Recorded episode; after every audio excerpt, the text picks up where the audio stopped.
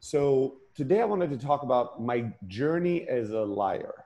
This is such an interesting topic because I don't think I've ever said out loud to anybody that I was an incredible liar for a big part of my life, especially in my youth, and how much of a journey it was for me to go from somebody that lied all the time and way too much to somebody that lied a little bit to then somebody that today i'm sure i still lie at myself at times or something but it's i would say I, I, live an incredibly truthful life and i have a very strong internal aversion against saying lies even if it's the smallest ones. It's turned 360 where now it feels almost religious where i will do a lot before i will say even the smallest lie if i can avoid it and the funny thing is I never really reflected on that journey. And I've never really, I, I, never try to hide it. It's not something that's like this thing that I've been thinking about my whole life. And I'm like, nobody should know that this was part of my life. And now this is the big coming out of the closet moment where I'm like, you know what? I was a huge liar. Nobody knows this, but I don't feel ashamed about it. I just have not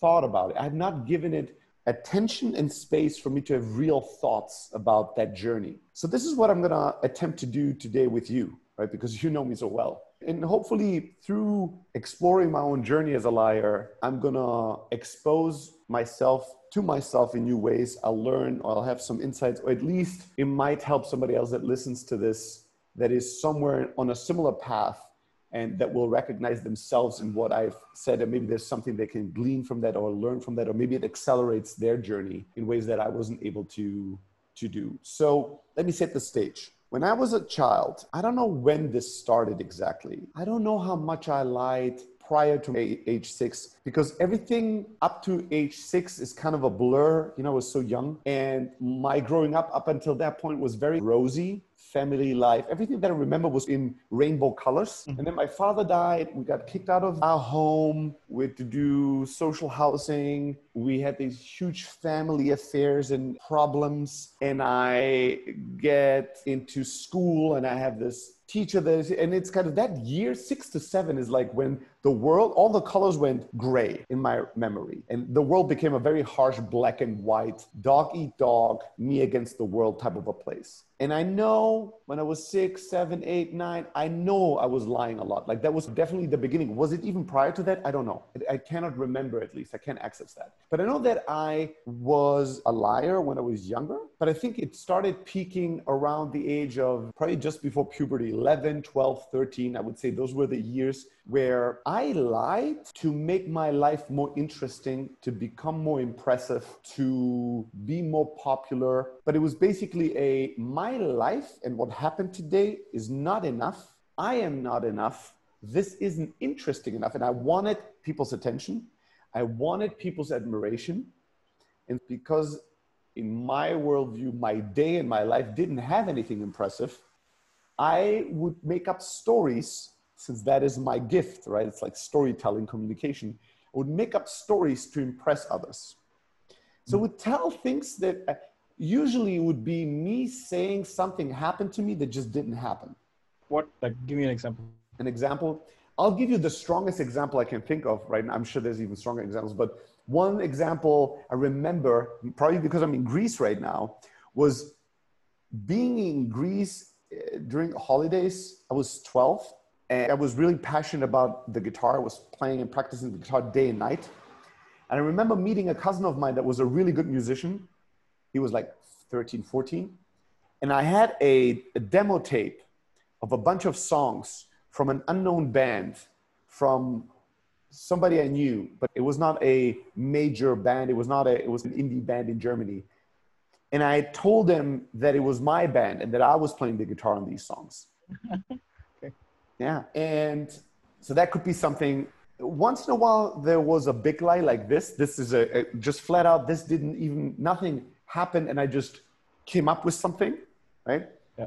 But then there were a million lies that were small ones. Um, I don't know. Like I, I saw a pretty girl and she smiled at me. But then when I was describing her, she was like, she was not just pretty, she was like amazing. You know what I mean? I would just add to reality. Kind of like you were like applying you were applying narrative Instagram filters. yes, yes, that's a beautiful way of putting it. Yes, I was putting a lot of makeup and a lot of filters on real reality. And in that mode, when I was doing that, I was actually telling the truth because I was lying so much. That was almost that was truth telling. Because I think I got so it's so habitual about this that there was no truth without a filter. And then when I would say something like, "This is my band," I would actually feel bad about it afterwards. I would have like regret, and I'd be like, oh, "Why am I lying? This is a dumb lie. Why did I say it? Just want to impress him." But when I said this girl was an incredible blonde because I knew he likes blondes, but it was actually a black-haired girl, I, that was not even a lie. I just talked about a beautiful girl. Who cares, right? Like I didn't. It didn't register to me as this is also not the truth, right? It doesn't really matter if you edit the truth by 1% or by 100, it's both a lie. It's 100% a lie because that didn't happen. So I was lying a lot. And the funny thing is, I never externally, because I was, even at a young age, a natural born storyteller, because I was smart and I was never lying in ways that could get me in trouble or that people could discover. Like this, the whole band thing, this is probably one of the dumbest lies I've ever told. And he still, I don't know, if, like he at least pretended to believe me. He seemed to believe me. He never challenged it. It never came up, right? But it was so big of a lie that it could have come out. But I never, I, in, and I lied to everybody my mother, my brothers, my friends, school, teachers, just everybody I met. Everybody, if I was talking to you, I had lied to you. But I'd never been caught at a lie. I'd never been, I was never, I'd never been in a situation where somebody punished me, caught me, challenged me. Never. Was, was pretty smart about my lies. Who I was lying to, what I was lying about was probably part of why I was keeping things just a filter on top of reality is because it's easy to remember. I wasn't making up crazy stories every day that would get me in trouble because I would forget anything that because I lied so crass. So I, never paid a price externally everybody always believed me. People were impressed. It was sort of working as intended. But internally, I was paying a big price every day because I knew I was full of shit. And I knew I didn't like myself. I didn't love myself. I didn't believe in myself. I wasn't confident enough to live my truth in front of everybody and have confidence. I needed to tell a lie to pretend to be confident, to pretend to be interesting, to pretend to be whatever. And it doesn't matter if nobody knew. I, am sure people knew, like, even if it was just their intuition. I do think people are, have, oftentimes it might not penetrate their conscious mind, but intuitively and subconsciously, I do people, I do believe that people know when they're lied to or when somebody's incongruent and unhonest and inauthentic. So I'm sure maybe some friendships didn't work out because people weren't like I, I, was paying some prices. I just never saw the receipt so i didn't know. But i'm sure some people felt that some of my stuff was bullshit. Just nobody ever challenged me. Nobody ever called me out on anything. But was there, was there somebody like in your environment who was like a very like somebody who you know always tells like spectacular stories and embellishes them maybe a little bit or was oh somebody like, that i could have learned from you mean yeah as a child, not that I'm aware of.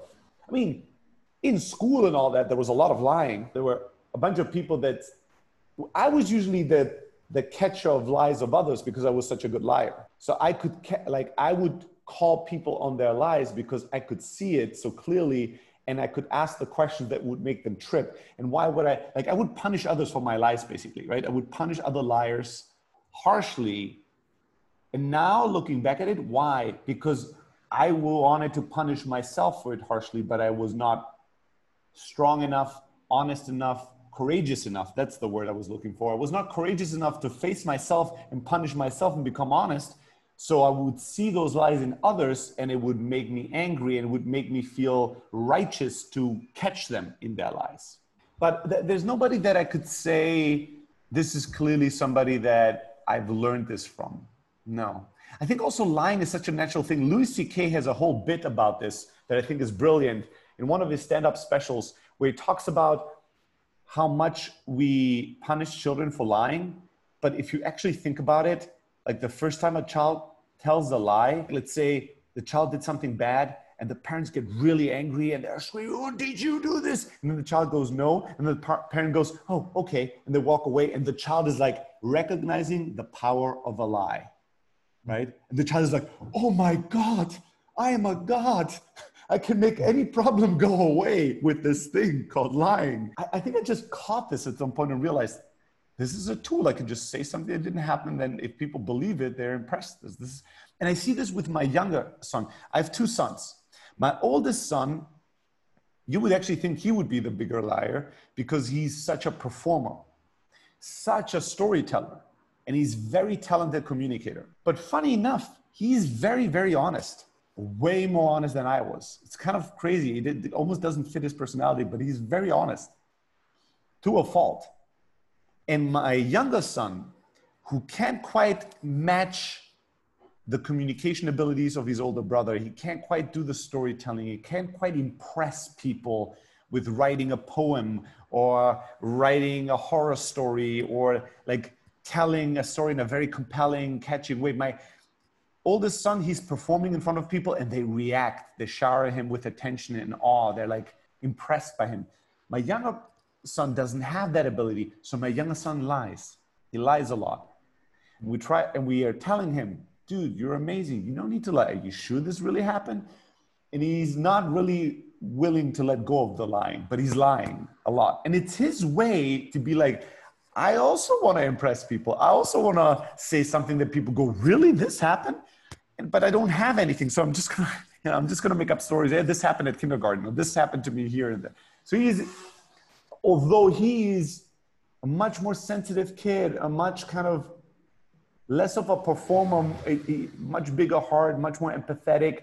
But for whatever reason, he found this, and it's like they walk around and he picked up this stick, and he's like, "Wow, with this stick, I can do things," and it's just lies, right? And I feel like I wouldn't be surprised if something similar happened to me. I, at least I don't remember seeing it with somebody else and learning it from another person, not consciously at least.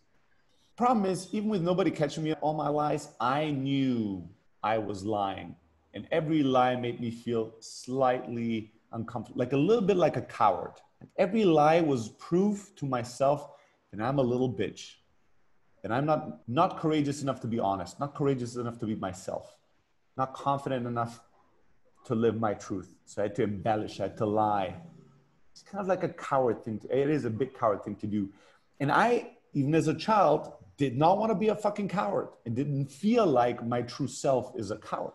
So it, oh, every little lie was like cutting myself a little bit. It was not big enough pain for me to go to the hospital and fix it, but it was noticeable and uncomfortable. And over time, it was like my body was full of these small cuts. And I was like, this is, I could sense I'm going in the direction that is very bad. And eventually it's going to be my identity and I don't want it to be that way. And again, it didn't come externally. Nobody, it was never my parents or my mom or my brothers or a friend or somebody, a teacher sitting me down and giving me the you need to be honest speech. But it was, you know what? Maybe they did. You know what I just remembered? There's only one story I've ever remember my father telling me, kind of a fairy tale sort of story.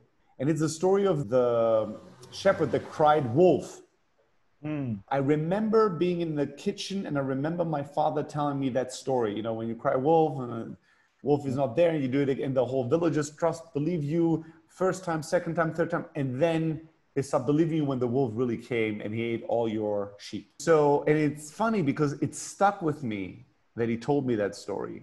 And now, as I'm speaking, I'm like, well, probably uh, he didn't just tell the story for no reason. Probably told the story because I was lying about something, and he wanted to teach me not to lie. So there you go. Maybe I there's a good chance I was doing that even before he his death. I not you know not to say that I would ever think that his death made me a liar. I, I thought that the lying had never anything to do with it, but it's just that I remember it when I was seven, when I was not. I remember parts of lying there, but when I was three, I don't remember anything. Or four, five, six, kind of very muddy waters.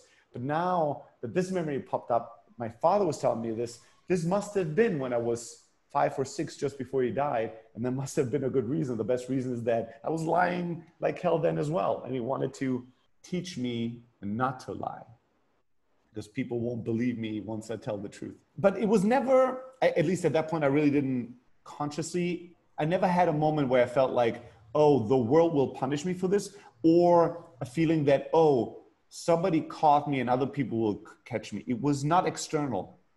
Yeah. It was an internal feeling that I am doing something bad to myself. If I keep doing this, I will pay for this for the rest of my life. And I don't want to be that person for the rest of my life. So I need to change this at some point. Now, I don't know when I decided to start actively working on this. I don't remember. I want to say it must have been somewhere between 16 and 20, somewhere along those lines, because at some point I consciously made the decision I don't want to be a liar anymore. I want to stop lying. And I think at first I stopped making these big lies. So I would not say this is my band or something, or I wouldn't tell a story of something that didn't happen at all. That was my first battle because that took effort and energy. And at times I would win that battle. You know, I'd be at a coffee shop with a couple of kids and friends, and I would have this brilliant story that I could tell that just popped up in my mind to impress everybody. And I would mm. hold myself back from it.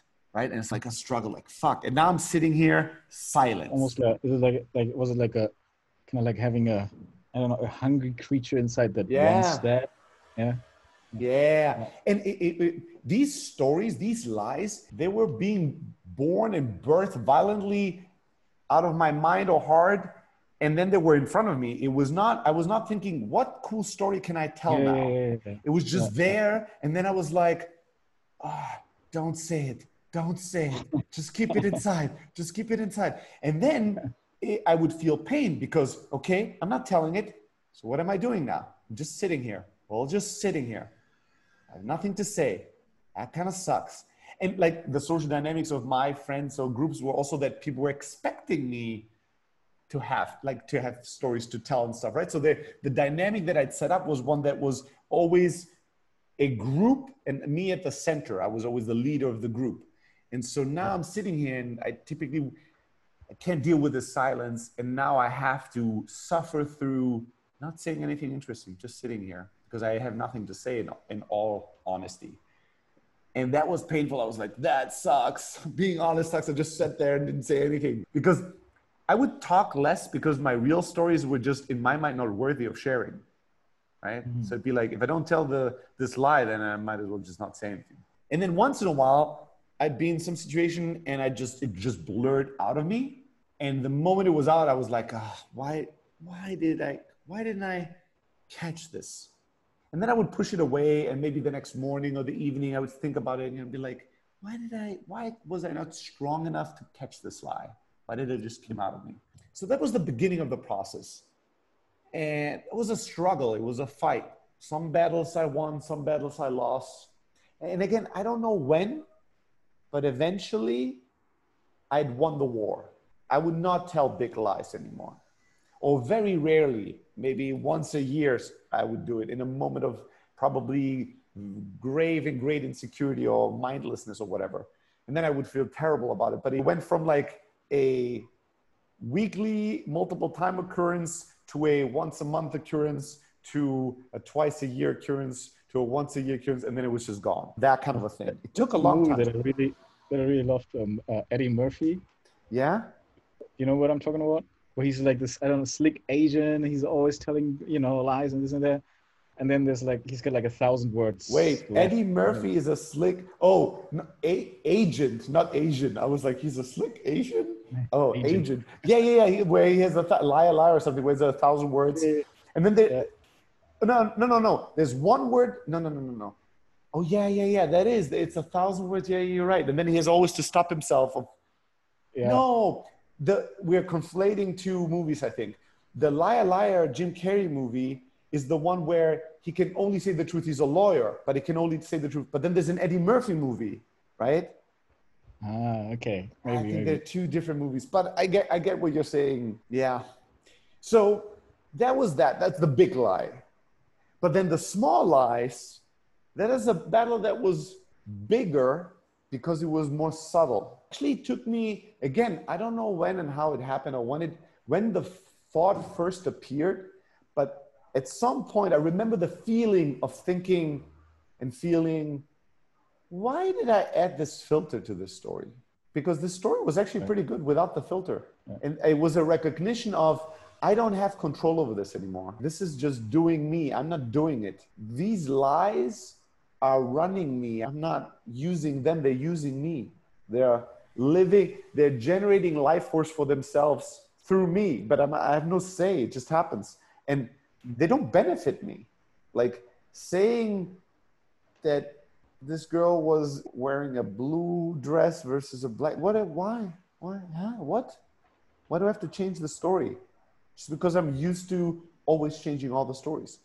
And when I recognized that, I was like, let me practice and work on that. Let me, I want to let go of this. And this, I think, was a much longer process because it was more subtle. I was catching myself.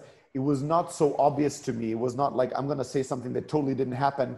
That was a big thing that I would see and recognize much more strongly than when I was actually recounting something. I wanted to tell you something that truly happened this morning. And I would start telling the story of what happened this morning. Then, as I'm telling mm-hmm. the story, I'm just adding a little detail that wasn't there. And I keep, and the moment I've said the detail, I said another thing that actually happened. So it was much more hidden. And that took me a long time of catching myself, practicing this, holding back, editing. And then I started doing it less and less and less. But it was again, it's funny how long of a pro. This is something that took years. It didn't happen over weeks. It took years until I arrived at a point where I I feel like I rid myself of feeling like a liar and being able to identify with that word. It was like I'm doesn't mean that I never lie, but I am not a liar. Yeah. And because this journey was such a big battle for me, because it took so long, and it was very internal. Nobody ever knew any of this, or most people didn't. I never paid a price for any of my lies.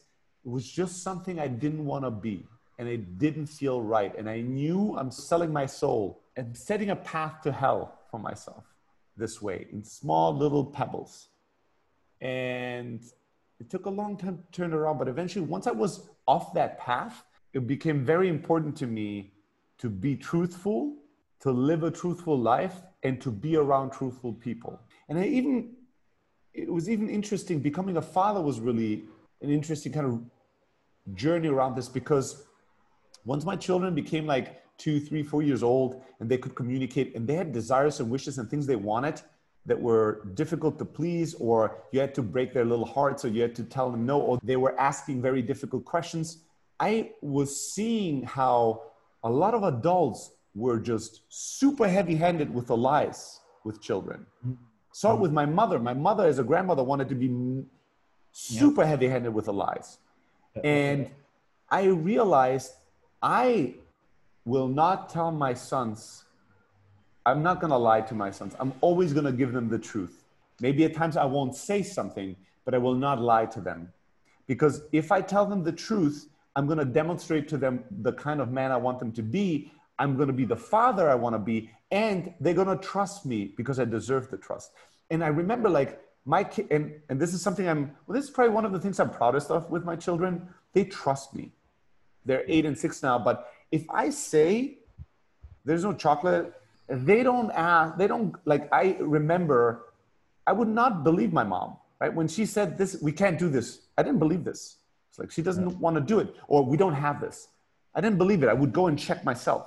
But when I tell my sons this doesn't work or, but I often tell my sons inconvenient things. They say, we want to do this. And I don't say we don't have the money or we don't have this here or we don't have the time i say no i don't want to allow it to you. Yeah. You could have it we have it but i don't want to give it to you. And that's uh, you know in my i remember my mother they, she would come up with these lies well no you know we're out of chocolate. Well and the, my kids would be like well let's go to the store and buy some. And my mom would be like the clothes are the, the stores are closed now. And i would step in and go stop mom and she would get annoyed with me. She's, ah, those are children. I'm just saying this to make their life easier. I'm like, no, you're saying this to make your life easier. Yeah. And I would turn around and I tell them, kids, all stores are open. There's an abundance of chocolate all around the world. And even in this house, I have chocolate. But you had enough and I don't want to give you any more because I love you. And I had to, and I, I had to coach her when you interact with my children, be honest. Don't lie to them. There's no need. It's interesting. You were, I could sense a recognition in your voice, like you've seen this with your own parents or your mom or with the parents of your wife or other adults that tried to mm. lie to Anna. Yeah, Thailand, and they, yeah, yeah, a ton. Like they, they tell their kids stuff about, oh, you know, if you do this, this ghost will come and eat your liver at mm. night you sleep. And shit like wait, wait, wait, wait. No, you, no, you have to like brush your teeth because you, know, you explain the whole teeth thing, right? And it's like you have to go sleep early because this or that, right? And then yeah, it's it's complicated because you have to have these debates and discussions, and instead of making it a two-minute thing, you it, it turns into a an hour thing sometimes. But yeah, it, like you say, in, in, the long run, I think it makes life. Uh, uh, I, re- I remember driving one day with the uh, Diana, me, and the two boys in the uh, back of the car, and I had this debate with that. I was like on the extremist camp. I will only accept. Tell, I'm only going to tell the truth to my children, and everybody else needs to tell the truth to my children. Diana was like, I want to be very truthful, but once in a while, if it gets too annoying or whatever, you can lie. I don't see the big problem, right? And then my mom was in the old school Greek grandma.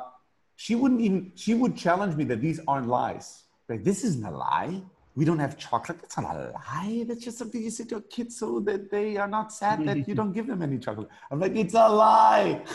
It's hmm. not true, so must be a lie. What are you talking about? It's not a lie. It's like this category of all these things because they're not like this is not your father or whatever. Like it doesn't have this grand consequence to it. So hey, it's not even a lie. And so we're in this car, we're driving, and one of my sons is asking, He's like, Mom, and he was he just kind of grasped the concept of a construction worker. Construction worker is building things, right? Who's building houses? Well, it's an architect who makes the, the, the designs, and then they, they're construction workers that come and they build the house. And so he's in the car and he's like, Who? Wait a second. He's like, construct, and we I think we passed some construction site. And he's like, construction workers build houses, right? And his mom was like, Yes, honey. And he's like, so who built the earth? And then Diana turns around to me, looks at me, and goes, Well, what do I say now? You know, kind of like a see, this is the type of situation where saying the truth is difficult, right? Or complicated, because I don't even know. And Essie was like, So what do we say now? I said, Just the truth. Yeah. She's like, All right, then do it. right? She was like, All right, challenging me. All right, then show me your truth in this situation. And I turned around I and I was I like, believe. I, I was exactly that. I was like, honey, we don't know. We have ideas and we have beliefs. Some people believe there's a God, some people believe this, some people believe that. Many people don't know what to believe. But the honest truth is, we don't know yet. We're just curious and we have ideas, but we just don't know. Yeah. And he's like, well, if there is a God and he built the earth, who built God? And it was like, honey, this question is so powerful that I don't know how to answer it. I don't know. I'm just as amazed by this question as you. I don't know either. Nobody knows. What do you think? And he was like, I don't know. I was like, I feel the exact same way. I don't know. Right? It was like, just say the truth. I don't know. It's not that difficult. Right? But it was a funny, it was a funny moment because to their mother, it, in that moment, it felt like this is so difficult and I'm conflicted because I don't believe in God, but I know in school they tell them about God and they're little children, or maybe this will scare them. Who knows, right? It's like this overwhelming question. It's like, well, you can just be honest like, with them. Like Santa Claus, Easter Bunny, yeah. you know, all of this. But also, like, at some point, I was like, well, should I, should I keep it? And like, she asked me, is it is it real? I'm like, actually, it's not real. It's just, you know, parents doing things to to have their kids. But you've seen her like chasing the Easter Easter egg. Yeah. She's still fucking enjoying it. It's it's not like it's you don't take the joy out of it. You can tell them the truth, but they'll still enjoy it just as much. Yeah. If you don't if you don't destroy the possibility for them to use their imagination to add yeah. wonder to their life, they will add their imagination everywhere and wonder and magic, right? Yeah. It's just when you forbid it or when you work towards them stopping that, that will stop. But if you tell them there's no real Easter bunny, but we will pretend, and the Easter bunny will bring chocolates, and it's going to be amazing. That's just gonna. We're playing a game, and game and life to them, it's all merging in one thing. It doesn't really matter. You're right. Yeah. Yeah. So that's my early years as a liar. I think that it's not a it's not a coincidence that I chose sales as a tool that made me successful early on because I do believe that a lot of great liars make great salespeople because they know how to get people's attention, they know how to win over people's trust, and they know how to tell stories in a way that will make people follow them and do what they want. Right? It's a powerful tool. And because they be, some of them become these chameleon beings that adapt so effortlessly to the environment that any room they're in, any group they interact with, they know exactly what to say and how to be to please impress and convince these people to do what they want them to do and to purchase from them. So I think that a big part of why I was successful in sales early on, I don't know, was I, li- I was, was not lying by telling people like crazy stories that didn't happen or something like that, but I was much more a chameleon in like adapting, knowing what people wanted to see and showing it to them. And it took me in sales as well, it took a journey for me to recognize who I truly am and then show that to people and lead people through my authenticity versus leading through lying. But I wonder if like if a, lot of like natural born liars or, or lying artists, because there's an art to it and I was really good at that art. If a lot of these people, when they find financial success, they find it because they go into a profession where your main job is to convince others to do things through communication, right? That would make that make currently that theory makes a lot of sense to me. If I if I pass through, if I if I review all the salespeople I've met in my life, um, that, will, that will kind of make sense. I am, you know, I am wondering. There's, I don't have a big lesson or a template or something practical or pragmatic to give, but I do like usually anything that I recognize about myself or any journey I go on, there's a need for me to share it with the world to help others. This is an interesting one where I'm like, I don't have a particularly like this would be a much better story if there was one moment that turned me around from liar to truth teller, right? It was it would be a more compelling story if something catastrophic happened. If I had to pay a big price that made me learn the lesson. There's not that much detail and color in this journey, but I don't know. I still feel like it might be useful to people, even just to hear somebody like me describe himself as a liar and as somebody that went through this journey. Maybe even that just gives people some relief, or maybe it helps them recognize something, and gets them on a path. And maybe yeah. as I think more about this later on in life, I'll develop more more insights or more thoughts that I'm that I'll be able to share with the world. But I had something in me, some something recently happened where I saw somebody not being honest with themselves and somebody sort of kind of using lies to win things over. And that made me recognize my journey as a liar and then I remembered, wow, this was such an important part of my personal development, my character development. And it's one that I've never shared with anybody. And I think that's that was my intention for today's episode, for today's recording. It's just to share that jury, jury so it's out there for everybody to see.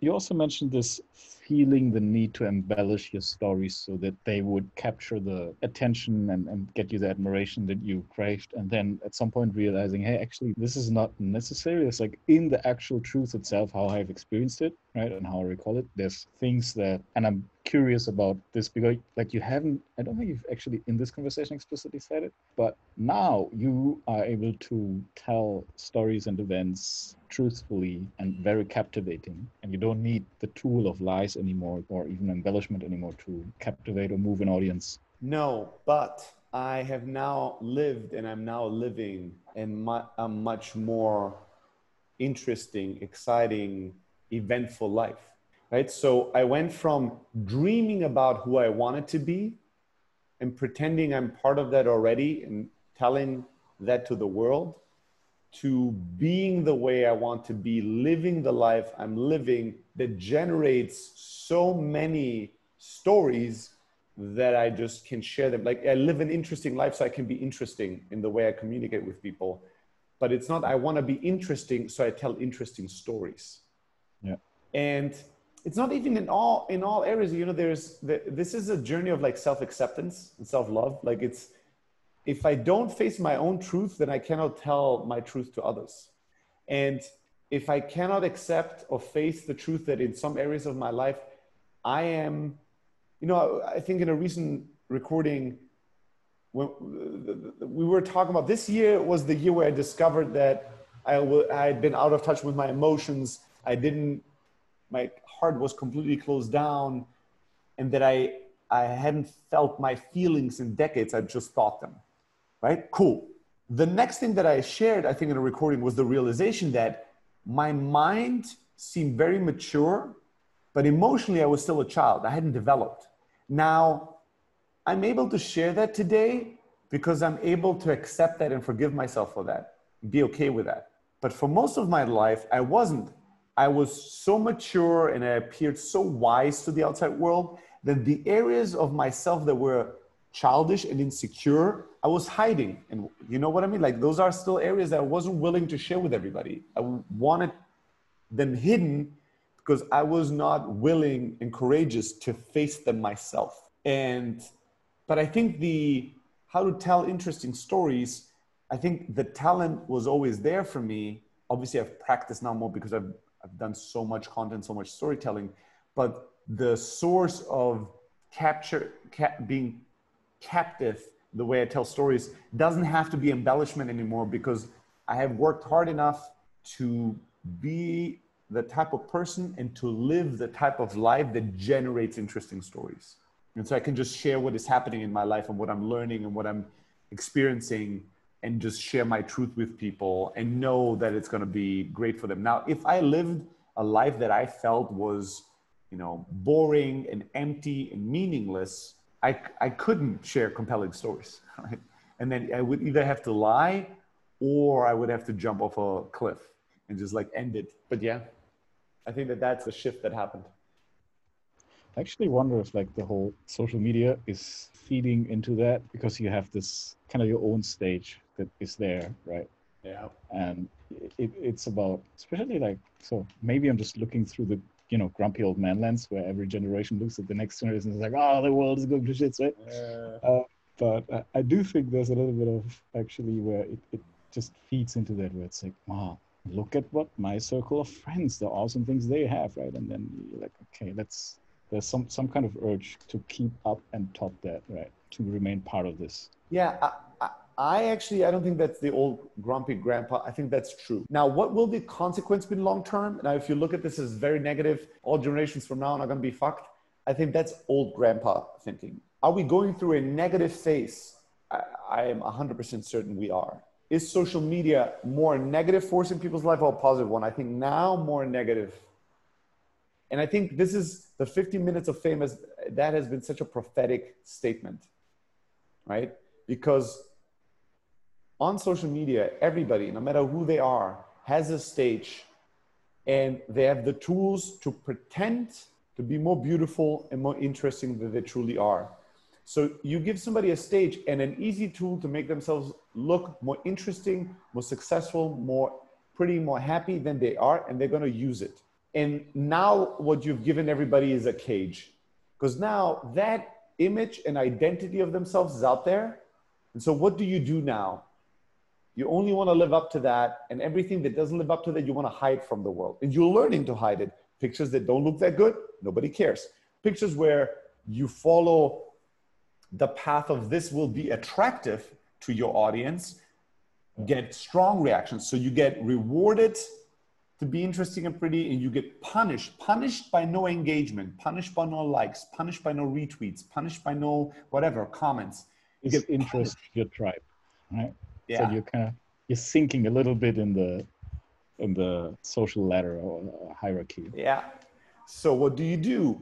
You do less and less things that are not interesting or will not be rewarded and you attempt to do more and more things that are rewarding. And now all of a sudden you push this so far that there's a version of you out there that is absolutely nothing like the truth. And so now what do you do with that right? You're, but that is the version people love. That is the version people respond to. That is the person people accept. What does that mean about you? That is fucked up. That is very, very tough. And it's creating a golden cage that people willingly enter and lock themselves in and then they starve and they're in pain. But they're so rich because the cage they have is out of pure gold, you know? And so I definitely think that, that this is amplified through social media today. Now, where will this lead? Who the fuck knows? Pretty sure something beautiful is always born out of something painful. But I think that we're in the phase of, of generating more pain and more suffering than ever before on the psychological level through these stages that we've built for all of us.